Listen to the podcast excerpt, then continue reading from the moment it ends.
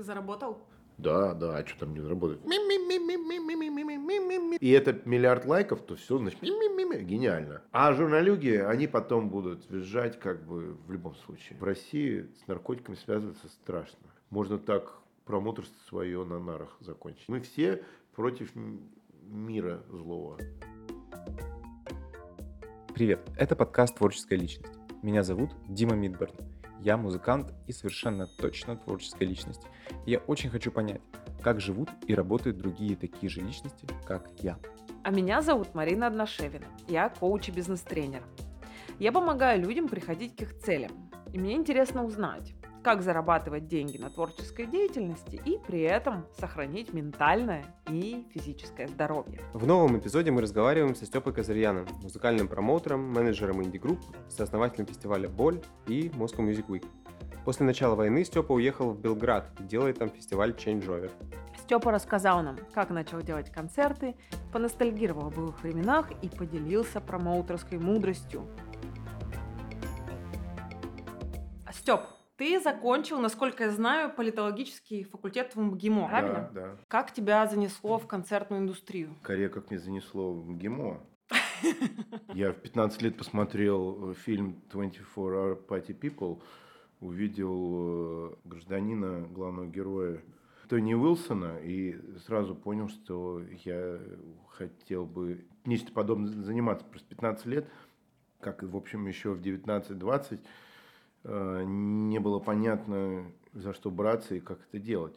А ГИМО, ну, это был некий порыв, знаете. Когда-то там в конце 90-х, в начале 2000-х у наивных э, молодых людей еще было ощущение того, что политология это, это нечто. Политика, как бы она еще была, так скажем. А как тебя втянуло все-таки в концертную деятельность? С чего ты начал? Как это происходило? Как всегда в жизни бывает ряд э, случайных совпадений. в бытность э, в институте э, однокурсникам были уже подзабытые построкеры э, группа Mooncake, которая потом как бы расцвела. Потом я пошел работать на э, приятнейших э, армянских авантюристов из э, компании «Медиакрат». Не, буду, не будем углубляться про то, что они делали и что они до сих пор, видимо, делают. Какие-то корпоративные издания, бог знает кому нужны. И в какой-то момент вместо того, чтобы повысить мне зарплату, на что они просто не, не были способны, они меня назначили главным редактором что мне, конечно, очень льстило в мои там 20, журнала «Горбушка». Какое-то некое издание, которое в Горбушкином дворе. Если, я не знаю, существует ли подобная структура сейчас на Багратионовской. Ну, это было что-то, вот знаете, вот до этого там на Горбушке был просто рынок, где в снегу люди продавали паленые какие-то изделия, диски и прочее. А потом они там чуть-чуть это реорганизовали, сделали торговый центр Горбушкин двор, где все то же самое, только под крышей. Благодаря тому, что я стал главным редактором издания, то есть, вы понимаете, я сначала стал, а потом узнал о существовании такого слова, как гаджет.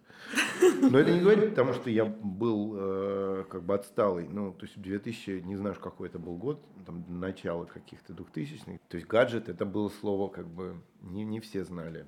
Я как узнал, сразу начал им очень бравировать. Гаджет, то да все.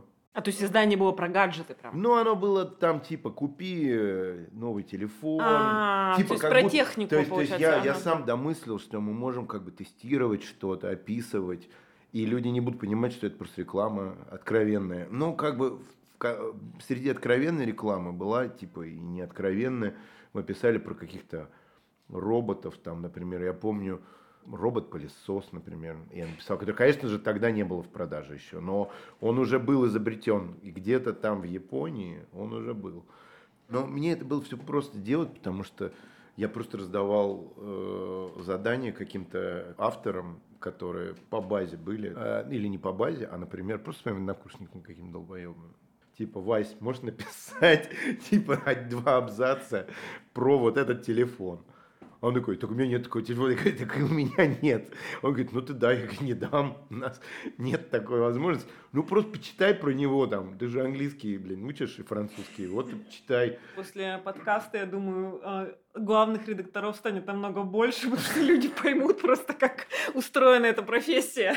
Да, но было один, одно было э, как-то ипостась, которую никому не давал. Это диски, обзор музыки. И он был гипертрофированно большой в этом журнале, я вам скажу. На шести, что ли, полосах там. Они мне причем просто э, давали бабло, чтобы я шел покупал диски. Тогда еще можно было сказать, что я не могу онлайн послушать. Где эти онлайн? Я говорю, ну, сами понимаете, диск стоит 10 баксов. Гоните бабло. И мне гнали бабло, а я шел и покупал. Догадайтесь, что? Контрафакт. Именно. Именно. Именно. Но мое воспитание не позволяло мне э, разницу просто в карман себе класть. Поэтому я на разницу, думаете, что делал? Пал еще? Еще диско покупал. Причем лицензионных, реально по 15 бак, потому что там, знаете, группу Tool, типа, фиг знает, купить можно было и Майлза Дэвиса. Ну вот.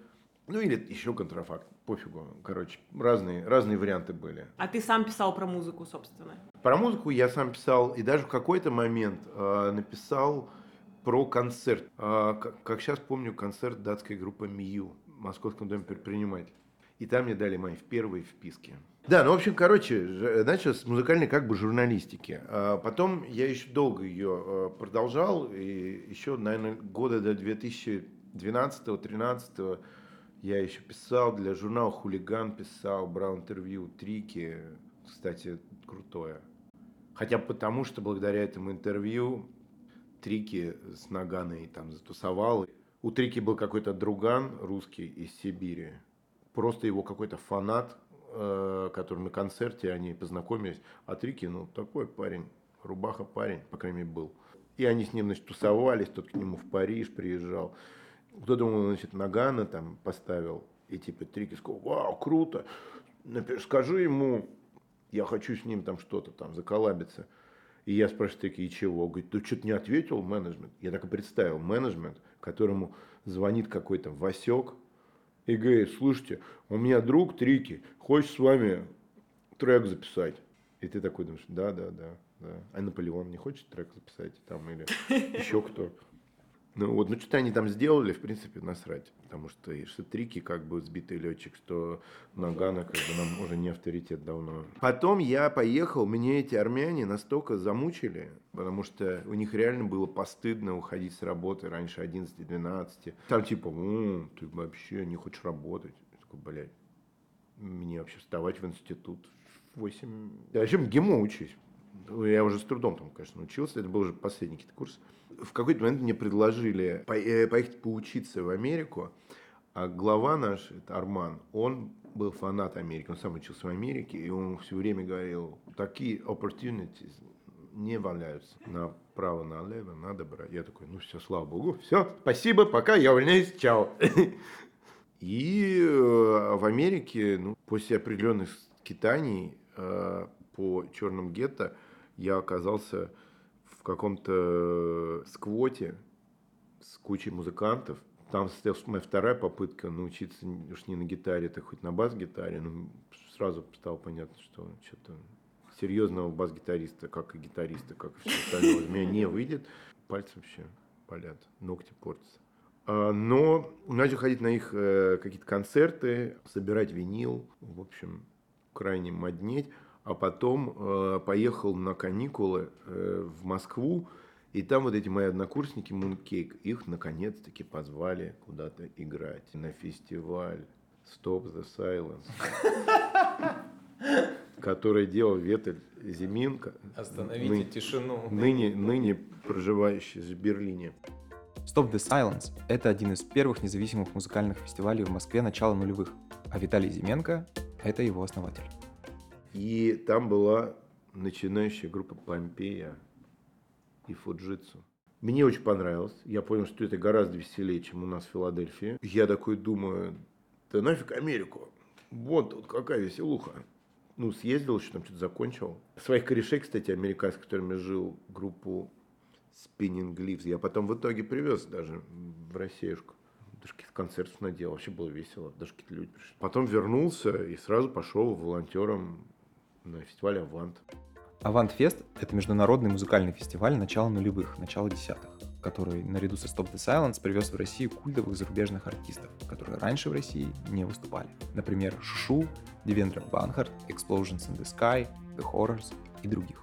Ну, правда, там такое волонтерство было, знаешь, типа в какой-то момент ты быстро понимаешь, что там, а если там не волонтеры, и все, главное, а подавляющее большинство из них либо долбоебы, либо просто не понимают, что делают, потому что им не дают каких-то правильных указаний. Кстати, потом, когда я свое это волонтерское движение выстраивал, я руководствовался вот этими ошибками, это ошибка самых больших крупных фестивалей европейских. Просто волонтеры какое-то стадо, которые ничего не говорят, просто стой, если что мы скажем, на э, продавай хот-доги. Стой, следи, чтобы никто не озорничал. Ну, что-то такое. Либо, либо наоборот говорят, типа, на, делай все. Ну, то есть, понятно, дело, что все нельзя доверять всем. И вообще надо сортировать волонтеров. Типа, если потратить на общение с волонтером хотя бы 5 минут, то ты сразу понимаешь, кто на что способен, у кого какие это, и гораздо эффективнее получается. Ну, короче, там был полный chaos, но был интересный experience. Э, Я на все это посмотрел и понял, что надо делать концерты. То есть ты опытным путем постиг основу профессии, получается. Да, первый концерт был Баженда Behind the Enemy Lines, группа Lost Weekend и группа Manicure. Как он прошел? Отлично. 173 проданных билетов, как сейчас помню. 25 по скидочной цене. Ты заработал? Да, да, а что там не заработать? Блядь, тебя привозишь одну группу из Самары, всем платишь, как сейчас помню, 3 тысячи, 5 тысяч, что-то 10 тысяч. Ну, там были другие деньги, но все равно. Чуть заработал, там, ну, не, не больше, чем мы сразу это пропили там. Самый большой первый заработок был, после чего я понял, что надо это дело делать. То было 1 мая, как сейчас помню. С красным галстуком скидка 30% была. Вот я говорю, 25 человек пришло в галстуке. В какой-то момент осенью э, я делал концерт э, в пятницу, как сейчас помню. Концерт «Я слева сверху» и группа Silence Kid в КЦ «Дом». И вот там я заработал. Я помню, что хватило денег заработанных, чтобы купить себе хорошие такие колонки. Ну, то есть, я не знаю, сколько это было, 200 долларов. На, на том, что э, всем казалось, типа, вообще какая-то убыточная музыка, которая нафиг никому не нужна. Но э, за эти полгода, как вот концертной деятельности, да, э, были, я типа постиг азы, освоил ВКонтакт, освоил э, Life Journal, освоил Look at Me, освоил уже тогда появившийся Facebook, ну, в котором там мало кому можно было что-то продать. В общем, 200 с лишним рыл пришло на то, что как бы считается нафиг никому не нужным. Я всем заплатил э, обещанные им деньги. И аренду клубу, как сейчас помню, наверное, 20 тысяч. Сволочи, много брали. С чего бы? Ну ладно, неважно. И я помню, во время концерта мне звонит папа и говорит, слушай, а хочешь завтра утром рано махнем с тобой в Копенгаген? Я такой, нифига себе, хочу. Э, В общем, махнули мы туда. Мы с ним, короче, тусили. В первый раз в своей жизни я за папу платил во всех почти барах. В общем, я себя ощутил очень proud of myself. И в воскресенье поздно ночью, значит, мы возвращаемся. И в понедельник я прихожу на работу, и выясняется, что э, как бы случился мировой экономический кризис. А, 2008 год. Ну да. Да, и все, на следующий день мне, у меня была контора, я работал пиарщиком в инвест-холдинге Евразийский, и они такие, о боже, господи, как же мы будем жить, как же наши кредиты? Ты-то молодой-то, у тебя все хорошо, блядь, сложится-то, господи, а мы-то как будем жить? Ой. Я сразу, когда мне сказали, ты-то молодой, у тебя все хорошо сложится, то это я сразу понял, что сейчас меня ликвидируют. И, конечно, на следующий день, ну, в общем... Тебя сократили? Да. И, ну, там дали Голден, гол- золо- золотейший парашют из трех зарплат, и все. И э, я такой прихожу, э, и такой, папа, все, что... де-» Это я, так не говорю. Говорю, что делать? Кошмар, караул. Он говорит, чувак, как бы сейчас плохое время искать работу. Вообще плохое время искать работу. Сейчас все ищут работу. Надо затаиться, надо затаиться. У тебя же деньги есть, тебе же дали денег. Экономь. Если что, звони. Пятерик подкину. И говорит, у тебя же нормально с концертами. Ты вон ты же это, успешный у тебя был на прошлой неделе. Вот как бы делай концерты. Я говорю, да господи, там же там копейки. Говорит, ну и нормально. Ты затаись, главное, затаись. Сейчас вообще не надо искать работу. Через два года я сделал Мавдума.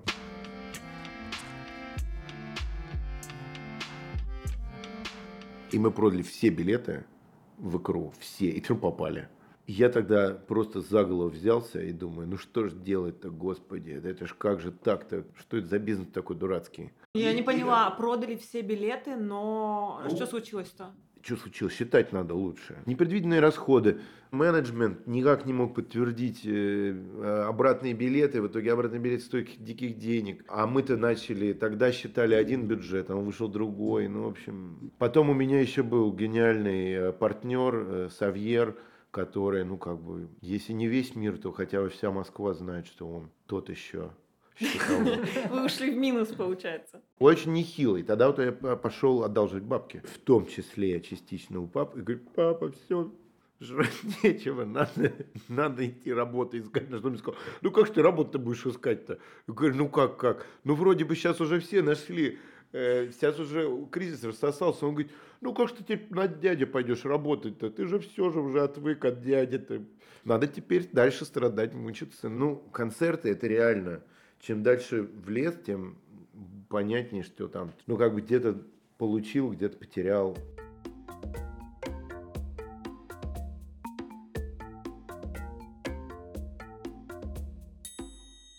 Помню, был какой-то, какая-то контора была Monsters of Creative или Creative of Monsters. Ну, какое-то идиотское, ага. идиотическое совершенно название. И там такие же идиоты работали. Они вообще отличались просто фантастическим, конечно, пониманием всего на свете. Но они кормили меня. Как бы я их поэтому не обзывал идиотками в лицо. Я помню, как-то раз звонит мне одна гражданка оттуда и говорит, слушай, Степ, мы такое делаем вообще офигенное для Бакарди там или Мартини или Мартини Бакарди, я уж не помню что, а, в Сундунах. Нам надо, короче, чтобы диджей играл э, диджей-сет патефонов. Я говорю, чего? Говорит, патефонов. Ну, знаешь как? И, и, и скидывает мне ссылка, референс. А там какой-то, знаешь, ну, такая типа хаусуха, электроника, где какой-то бред. Ну, там какие-то такие сэмплы, но она не понимает, что это сэмплы, потому что она альтернативно одаренная. Я такой думаю, ну, в целом, им хоть, понимаешь, два пальца покажи, они все равно. То есть я просто понимаю, что нужно просто найти два патефона и, в общем, имитация того, что кто-то ставит одно, потом ставит другое, вот тебе диджей-сет, в общем, наверное.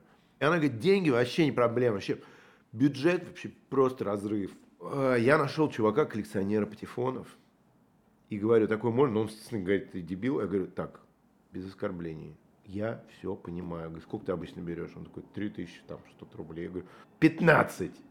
15. Всем, поверь, будет пофигу. Просто постоишь, позаводишь вот одно с другим, одно с другим. Я был абсолютно прав, им было абсолютно насрать. Это он где-то там стоял в сандунах, в углу. Все смотрели в этот момент. Это был еще просто гениальнейший ход этой э, конторы. Они ос- осушили э, бассейн в сандунах и расчертили его как шахматную доску. И угадайте, э, кого они в качестве фигурок поставили? Каких-то моделей, одетых типа конями, блядь, ладьями и все такое. И, и поставили там что-то типа Крамниковой и там еще кого-то, чтобы они как бы играли друг с другом. Гроссмейстеры реальные, известные, всемирно известные, всемирно известные. Говорят, что-то типа Крамника, и тут не Каспаров точно там не был, но кто-то был другой. Знаете, почему игра не удалась? Э, Модели думали, и, видимо, организаторы думали, что они будут спускаться и просто лапая моделей перемещать их, говорить, дорогуш, похлопай, видимо, по заднице, типа, передвинься вот туда. А они как? Они А2, А4. И как бы все, и модели встали. Игра, в общем, начал, закончилась не начавшись. Сейчас бы, наверное, модели все-таки сказали бы, ребят, а он мне что будет? За талию, что ли, перемещать?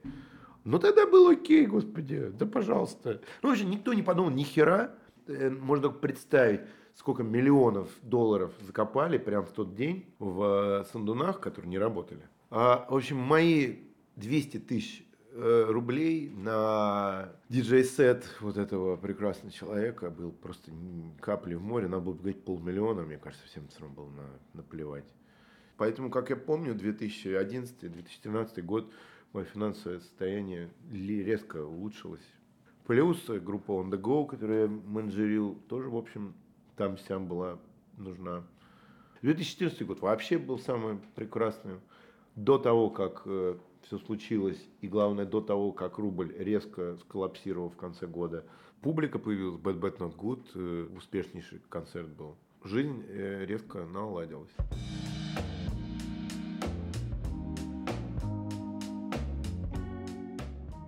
После э, вот всех этих концертов, в том числе фестиваля «Боль», э, о тебе ходит слава как неком оракуле, который может предсказать успех э, начинающей группы. Как ты это делаешь? Слушай, как я это делал, наверное, я уже давно не предсказывал. Шамана я проглядел. Успех э, группы «Князь», э, как бы стадионный, тоже как-то вот. Но, правда, его проглядели все, включая группу «Князь». Я не могу, это совокупность факторов, которые, о которых надо, надо как-то посоображать, голову почесать, написать книгу, продать ее и получить денег. Кстати, о том, можно ли заработать деньги на нонфикшн книге, мы разговаривали в прошлом выпуске с издателем Феликсом Сандаловым. Послушайте его обязательно, если еще не слушали. Степе мы тоже кинем ссылку. Это, знаете, как фотограф. Фотограф, он же чем крут? Тыкать-то на кнопку любой может. А фотограф профессиональный, он как бы предвидит, как это будет в итоге снято, и как потом на обложке это увидит зритель. Ну, такого рода.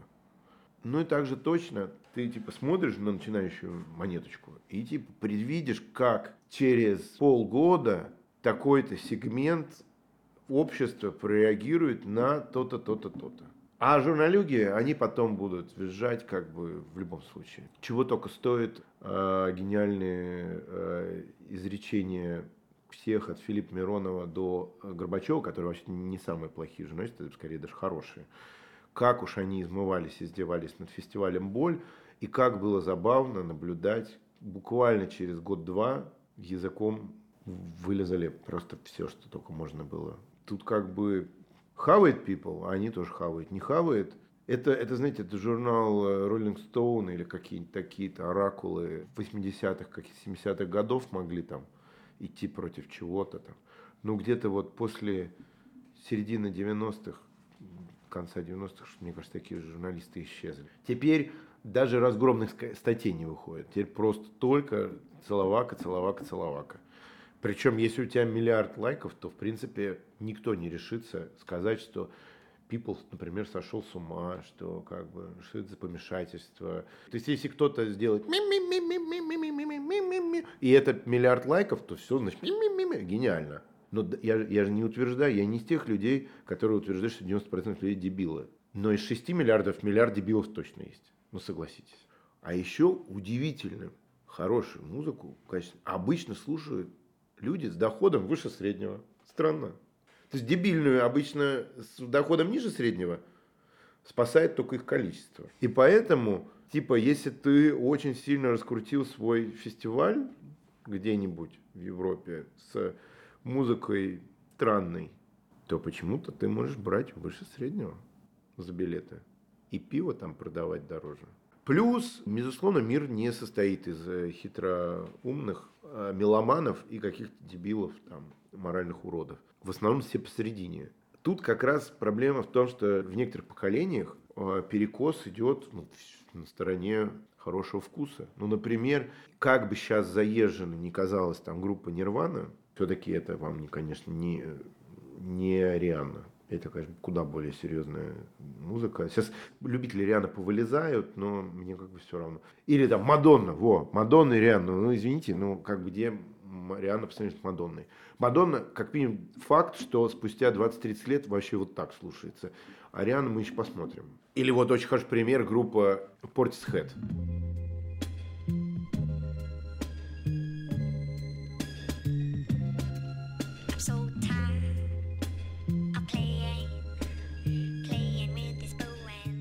ну, который, ну, я прям вижу в рилзах в Инстаграме, ну, такие фифы, как бы, и пацанчики под ее, как бы, музыку записывают.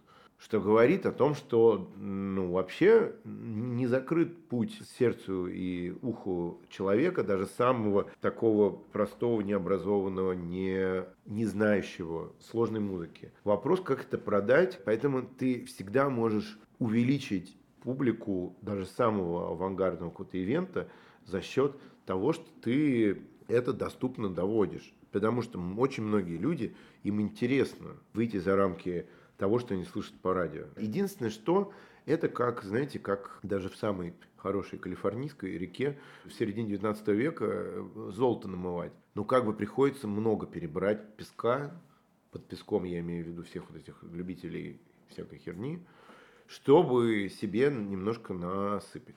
Кому-то нравится просто взял, привез звезду и продал стадион. Там другие риски.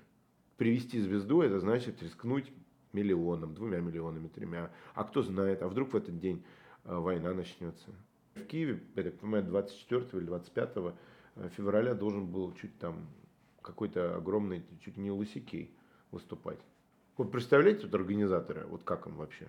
А, а, а здесь в Сербии, что не день, то траур по какой-нибудь херне. Вот тебе потери. Рисковый бизнес. А представьте, если вы рискуете 10 миллионами долларов, или миллионом, или 100 тысячами. Ты поэтому работаешь больше с нишевыми музыкантами? Тут меньше риски, и музыка тебе интереснее? Честно вам скажу, ради какого-то совсем говна, еще и деньгами огромными рисковать, что-то вообще не, неохота. При всем соблазне. Ну, большое же не значит Не равно говно. говно, да. Ну, большой что? А большой не говно, это что, Radiohead? Ну, как бы, говно в основном. Психологически гораздо легче терять на чем-то э, таком, потому что ты все равно эти потери можешь монетизировать в будущем. Потому что если ты сделал группу Idols, да, условно, или группу там Misfit и даже где-то там что-то потерял, все равно у тебя есть доступ, а, я уж не говорю про то, что у тебя есть доступ к имейлам, к этих людей, там, у них есть те доверие, они думают, вот, это тот самый, что. Поверьте, люди, которые ходят на какого-нибудь э, говнорэпера э, и какую-нибудь инстасамку, им все равно, кто делает этот концерт. И им, в принципе, плевать, потерял ты, не потерял, сдох ты, покончил жизнь самоубийством на следующий день из-за потерь.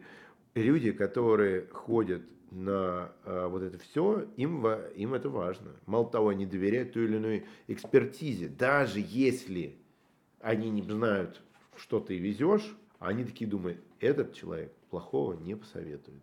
Особенно это важно, когда ты делаешь сборные концерты, фестивали, где невозможно все знать.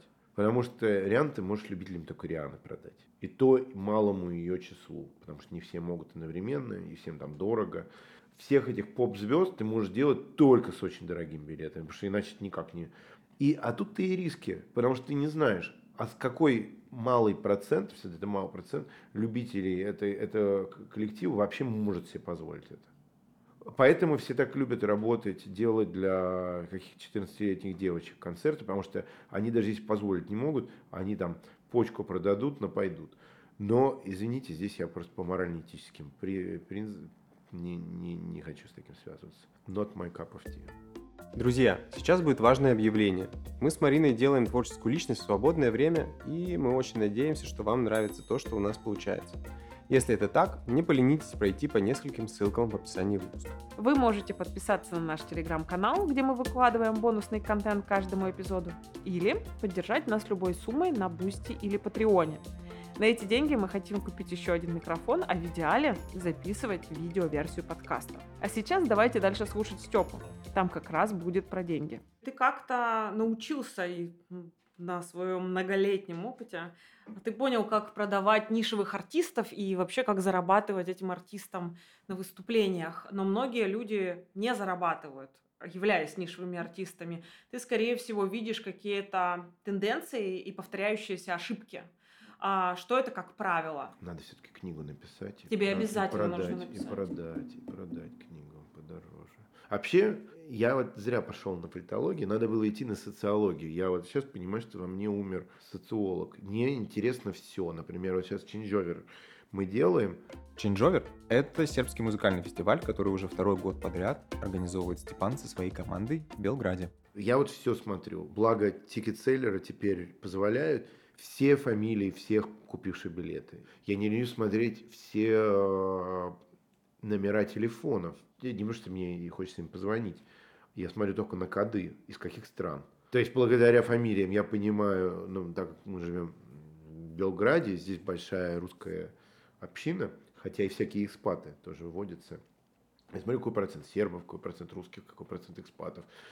А благодаря кодам я могу увидеть вдруг люди из других стран. И сравниваешь, например, с аналитикой, которая у моего партнера Паши по тому, э, как идет таргетинг, сколько процентов в каком городе Сербии, в какой стране. Например, у нас огромное количество просмотров было из Албании, но в итоге смехотворные продажи в Албании. По понятным причинам. Я сейчас пересадку делал в Албании и увидел, как, как мне с фразой что ты тут делаешь, пересадка куда, в в Белград, и мне просто швыряют паспорт.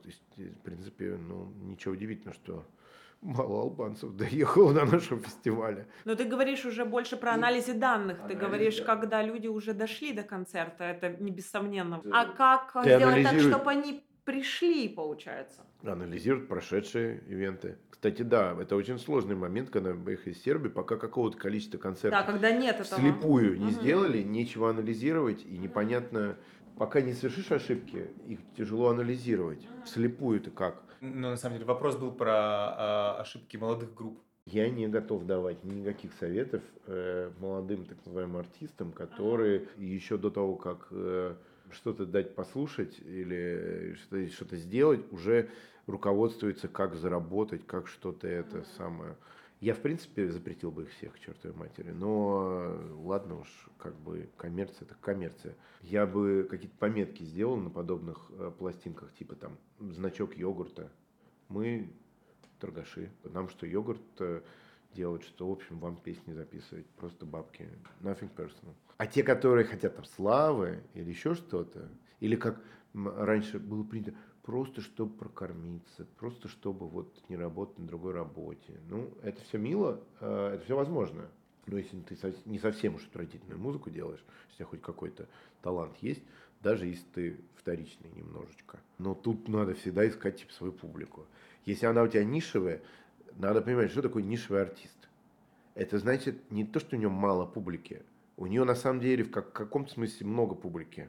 Например, татарский говнорэпер, у него публика ограничивается татарами. То есть он может ездить в тур только из Казани в Уфу, из Уфы в Оренбург. И там, в Казахстан, может быть. Вроде говорят, казахи понимают татар, татары казах. На моей памяти только татары казах понимают. Ка- Казахам вообще пофигу на татарский рэп. Потому что он у них лучше просто. А если ты татарский построкер, то твоя публика, какая бы маленькая она ни была в Казани и Уфе, она у тебя ограничивается всем миром вообще-то. Вполне возможно, что у тебя по 15 поклонников в каждом населенном пункте э, мира и не больше, но их у тебя может быть гипотетически реально как бы и в Аргентине, и в Шлезвиг-Гольштейне, понимаете, и, и в Австралии. Ну вот и тут вопрос только дальше, как ты выстраиваешь свою эту монетизацию, работу с публикой. Вот есть, есть группа Code, э, этот самый Keyodot, мной очень любимая. Но я сомневаюсь, что они больше 200-300 людей где-либо собирают. Но вот я собрал героически 200 человек в Белграде, и я так понял, что это считается успешным концертом. При этом у них там 8 человек в туре, куча надо оборудования арендовать, лететь из Нью-Йорка всей этой толпе. А билеты все равно не очень дорогие. Как они это делают? А каждый раз, когда они едут в тур, они просят фанатов немножечко им финансово помочь. Просто говорят, нам 15 тысяч баксов надо. Знаете, за сколько они собирают 15 тысяч баксов? Да за день, наверное.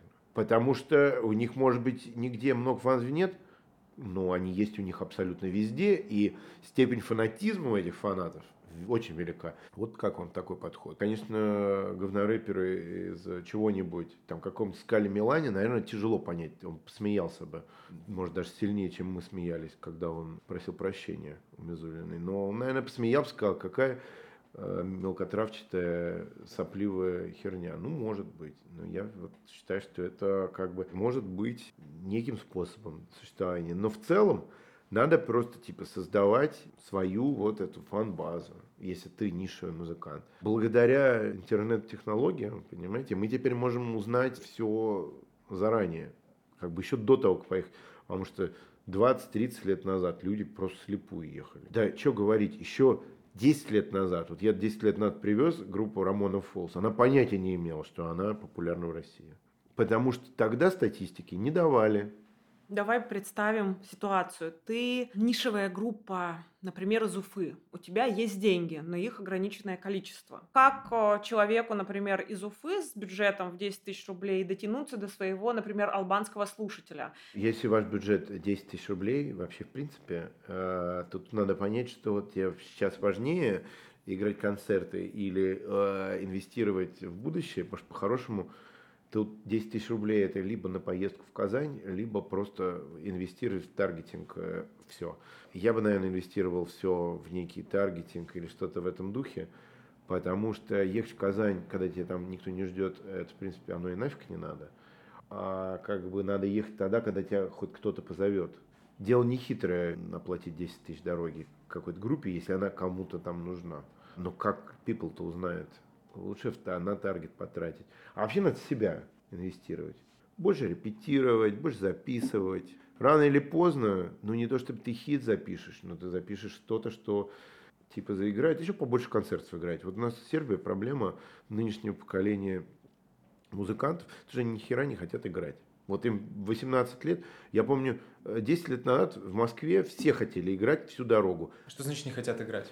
Лень им играть. То есть даже из меркантильных соображений, вот как 10 лет назад э, панк-герои э, российские, ну там девочкам, чтоб нравится, там то все. То есть не особо это было о музыке, но хоть ради чего-то. Наверное, это тот фактор, о котором вообще сейчас говорят социологи, психологи, о том, что сейчас поколение, которое вообще не хочет размножаться, ничего им не интересно, растет потребление порнухи и потребление друг друга падает. Может быть, и э, поэтому и такие музыканты. Но реально мало играют. А зато на этом фоне те, кто хотят играть больше, они, во- во-первых, много играя, пусть даже в одном и том же месте каждую неделю, ты набиваешь руку, и ты становишься просто лучшим музыкантом. Вообще любой музыкант, регулярно играя, даже самый бездарный, со временем станет хотя бы средним музыкантом. А если еще каждый месяц по 10 тысяч рублей в таргетинг, то это... Ну, я не знаю, насколько Это- надо э, в каждый месяц.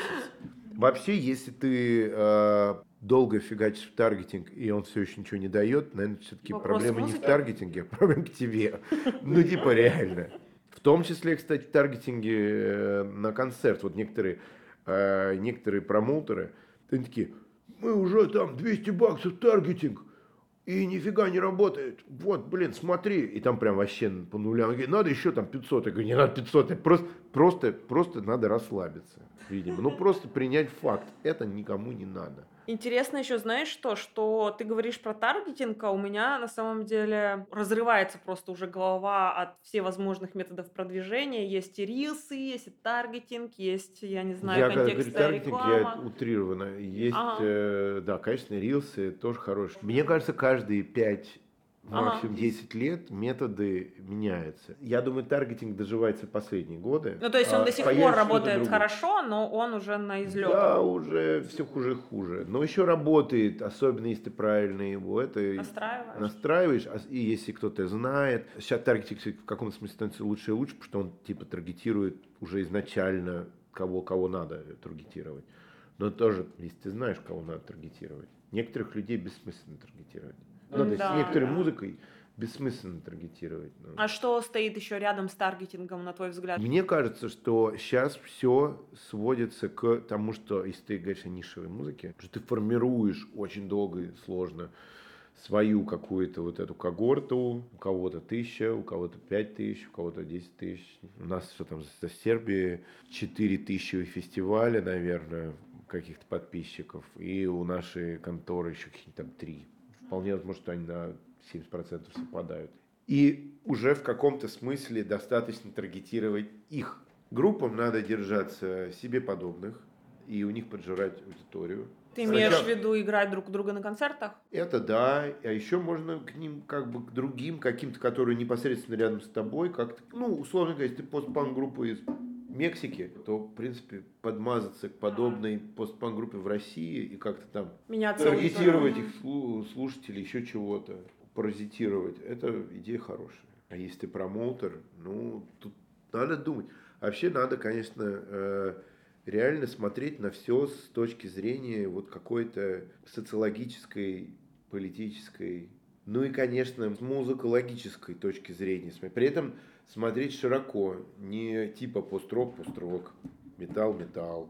Можно догадаться, что подобная странная поп-музыка может понравиться любителям подобной странной электроники. Или, например, афробит э, нравится любителям техно. Это можно догадаться. Хороший совет. BPM там посмотреть, историю, предысторию.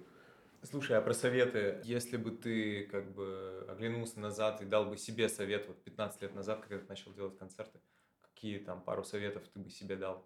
Я вообще все правильно сделал, все вообще нет. Ни одной, ни одной ошибки вообще не совершил в своей жизни. Все, все вообще правильно делал. Ну, может, я сказал, Степ, не стесняйся, работай с рэперами больше. Не надо было ждать год или два после того, как ты сделал МФ Дума, а надо было сразу фигачить рэп вообще. Типа я мог бы подсказать себе, не делай Мэдлиб, так я и так его не сделал. Другой дурак сделал и обосрался. Молодец я. Ну, я бы себе один дал совет. Не работай с мудаками. Вообще, когда чуешь, что мудак какой-то, так и есть. А ты себя убеждаешь, что ну, а, у, там, а вдруг, что, не, не надо плохо думать про людей. Не-не-не, надо. Не знаю, какой совет. Вспоминать сейчас какие-то там группы, которые что-то там не выстрелили. Да бог знает. Это тоже же опыт полезный.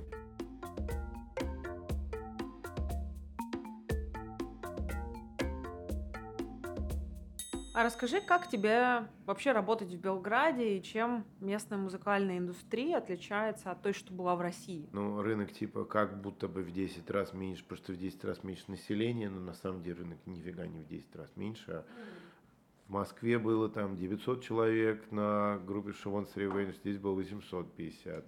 Или там в Москве было там 500 человек на Place to Bury Strangers, здесь было 350, потом через год 450. Ну и получается, что рынок тут не сильно-то и меньше. Слушай, звукорежиссеры приходят вовремя э, на работу и не пьяные, и не обдолбанные. В нашей индустрии употребление алкоголя и прочих стимуляторов – это общее место. Ок ли это, по-твоему? Я так скажу, из кружкой пива все это, конечно, э, гораздо легче делается. Э, И плюс еще в этот социальный момент промоутеры, им надо все время друг с другом где-то встречаться, тусоваться, обмениваться опытом. И делать это без пивка или, или там с возрастом, особенно на определенном уровне там, бокала вина, все это сложновато. Я не знаю, может быть, на конференциях врачи тоже там ужираются. А здесь как бы конференция музыкальная какая-нибудь, э, лекции и фойе, в общем, ну, с 12 все с пивком стоят. Это развлекательная индустрия. Концерты происходят в клубах. Клубы живут за счет того, что продают далеко не чай с кофе. Это было бы обманом каких-то, какой-то аудитории, если все эти люди, которые так или иначе публику подначивают выпивать, если бы они сами не выпивали. Плюс они плоть от плоти тоже из этого всего. Чем андеграунднее, конечно, особенно э, индустрии, тем больше пивка, винца и всего прочего. Наркотики, промоутерам наркотики не очень нужны. Музыканты, это вам стоит м, музыканта спросить. Мне кажется, что они нужны постоку поскольку. Э, Ну, как и всем остальным людям. Э, Турменеджерам, я думаю, гораздо больше нужны наркотики в турах бесконечных. Для общения с музыкантами Ну да, ну это личное каждого. Я жил большую часть жизни в России. В России с наркотиками связываться страшно. Можно так промоутерство свое на нарах закончить. Поэтому у меня лично было практически во всех случаях кредо на вопросы про наркотики говорит, ребята, у нас тут столько-то лет дают. Потому что реально сесть из-за какой-то там группы, которую ты видишь первый, последний раз в жизни, вообще неохота. И ничего, нормально, знаете, как-то карьеру сделал. Как ты думаешь, ты бы меньше выпивал, если бы не был бы промоутером? Может быть, и меньше выпивал, а может, спился бы от скуки, черт его знает. Наверное, меньше выпивал бы. Потому что все-таки, особенно если ты какой-нибудь директор клуба, и у тебя какой-нибудь доступ к бухлу. Но я очень долго делал концерты, вообще не потребляя никаких крепких напитков. И стал употреблять только из-за того, что у меня умер отец, и как-то это все на меня повлияло. И так вообще нормально. Да могу я всю жизнь бы с пивком в руке и, и нормально прожил бы. Безусловно, алкоголь, э, тем более наркотики, сгубил немало душ среди и музыкантов, и э, промоутеров бедных. Но сколько э, душ сгубил среди простых слушателей, а среди актеров мало сгубил. А спортсменов сколько, сколько спилось? А? Спортсменов сколько спилось? А они ведь ничего не пили, блядь, во время своей карьеры. Да как начали многие. Романцева давно видели? То есть, типа, если у кого-то сын хочет стать концертным директором в 17 лет, и э, он слушает ваш подкаст и думает, господи, он же там сопьется. Какой-то процент Пить- вероятности пить- есть. Пить надо. Я так скажу. Если вы собираетесь заниматься серьезной индустрией, не просто там где-то в подвале делать концерты или чего-то там, а собираетесь там, ну, а надо с коллегами общаться. Еще желательно с интернациональными коллегами. Я понимаю, что сейчас это сложновато российским коллегам делать, но, но когда-нибудь это закончится. И э, надо обмениться опытом. И это куда легче делать с бокалом в руке. Ты можешь, конечно, белой вороной быть. там. Вот, например, Коля Редькин, там, да, журналист великий наш. Он же ничего не пьет, ничего совсем тусуется вроде. Ну, как-то он научился. И даже никто особо не замечает, что он пьет лимонады. Ну, это особый человек. Но, честно скажу, существуют нерды, э, промоутеры, при этом зазнайки. Я их, конечно, презираю. Ну, потому что они прям, правда, неприятные. Особенно вот эти, которые нерды, нос вот так, очки, и при этом свысока на тебя смотрят, такие, нам вообще не надо, нам вообще все это неинтересно, ваше вот это общение, мы тут сами с усами, мы в интернете все и так выясним. Было таких любителей IDM, построка, и вот это вот где-то лет 10 назад целая когорта была таких людей. Я, конечно, злорадствовал, когда видел, как они обстираются. Вообще, промоутер промоутеру должен быть брат, а не враг. Потому что мы все, как бы, особенно нишевые, мы все против мира злого. И надо помогать и обмениваться, ну, хотя бы опытом. Плюс должна быть какая-то этика. Ну, типа там, не сопри группу, особенно иностранные. Если кто-то работает с группой, то за спиной предлагать больше некрасиво. Там. Ну, должна быть этика. И поверьте, вот эти нерды, у них гораздо меньше этики, чем вот эти пропитые, обнюханные, опытные, опытные мастодонты. Ты говорил, что у тебя прозапогнозия, сноска для слушателей, что это расстройство восприятия, при котором человек не узнает лица других людей. И при этом ты постоянно говоришь сегодня, и я абсолютно тебе верю, что твоя, вся твоя деятельность связана с коммуникацией с другими людьми. А как ты вообще выкручиваешься? С трудом. э, Ну, слава богу, когда-то я встретил одного украинского пси- психиатр, параллельно еще и политтехнолог какой-то был. Он говорит, ты понимаешь, вот как ты думаешь, те, ты сейчас лучше ориентируешься, чем тогда, когда ты понял, что у тебя все это. Ну, может быть, чуть-чуть получше. Он говорит, вот видишь, и с каждым годом ты будешь ориентироваться все лучше и лучше. Потому что ты будешь фокусировать э, внимание на том, на чем другие люди не фокусируют. Прическах, одежде, высоте, бороде и так далее, так далее.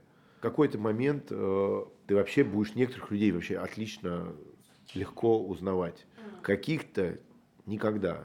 Ну вот я как бы живу, я могу сказать, что спустя много лет, я гораздо комфортнее себя чувствую. В моем случае вообще надо аккуратно и с выпиванием и прочим, потому что как раз э, Когда ты выпиваешь, у тебя наоборот усугубляется. не усугубляется, ты перестаешь быть настолько внимательным. Я никогда никому не обращаюсь первым, если я не на 100% уверен.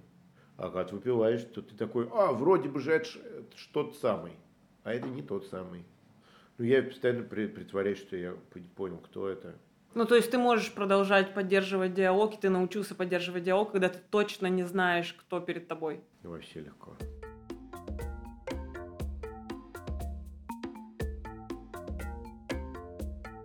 Хотели закончить на твоей цитате. Ты как-то говорил в прошлогоднем интервью, как только что-то изменится, я буду первый, кто вернется в Россию.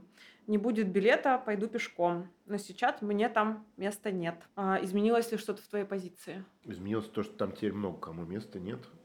А, И тот, кто вовремя это не понял, видимо, скоро найдет место на нарах. Я думаю, что изменилось только то, что я сейчас тогда говорил, что-нибудь изменится. Теперь вполне конкретно понятно, что должно не что-то поменяться, а нужно, чтобы конкретные были изменения, которые как минимум будут, а, гарантировать э, безопасность, которая теперь вообще никому не гарантирована, а б, э, гарантировать свободу творчества.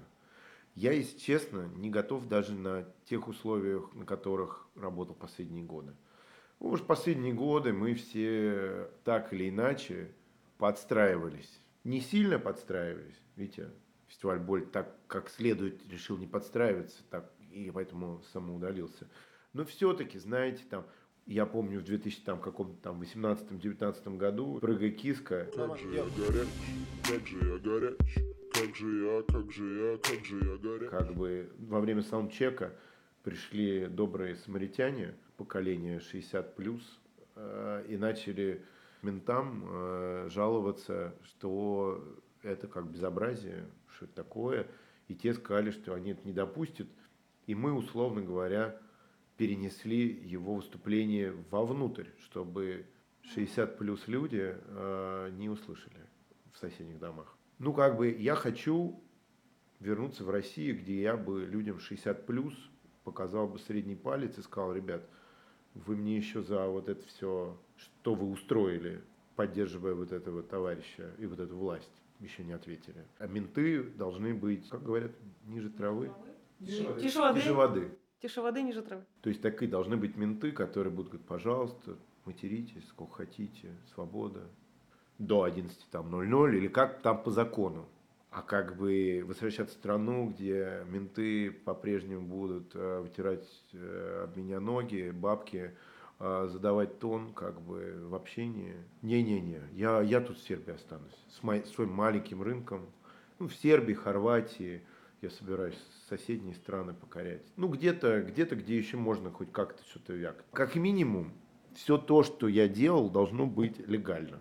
Ехать и подстраиваться под э, то, что а мы тут как-нибудь тихо промолчим, про политику петь не будем, про то не будем, про все не будем. И американские группы, бог с ними, обойдемся без них, поработаем с китайскими, вьетнамскими и даже моими любимыми африканскими исполнителями. Не, так не годится. Оттепель э, когда-нибудь наступит, но что-то радикальное должно случиться. Спасибо, Степа, за интервью. Спасибо. Это был подкаст «Творческая личность». Напоминаю, что у нас есть телеграм-канал, где мы публикуем дополнительные материалы. К этому выпуску я сделаю плейлист из групп, которые упоминает Степан. Ставьте нам оценки в подкаст-приложениях и пишите комментарии на любой площадке, где вы нас слушаете. Кстати, не стесняйтесь, если вы хотите предложить позвать какого-нибудь гостя, мы очень внимательно читаем все отзывы и будем рады вашим идеям. Спасибо и до встречи через две недели. Пока-пока.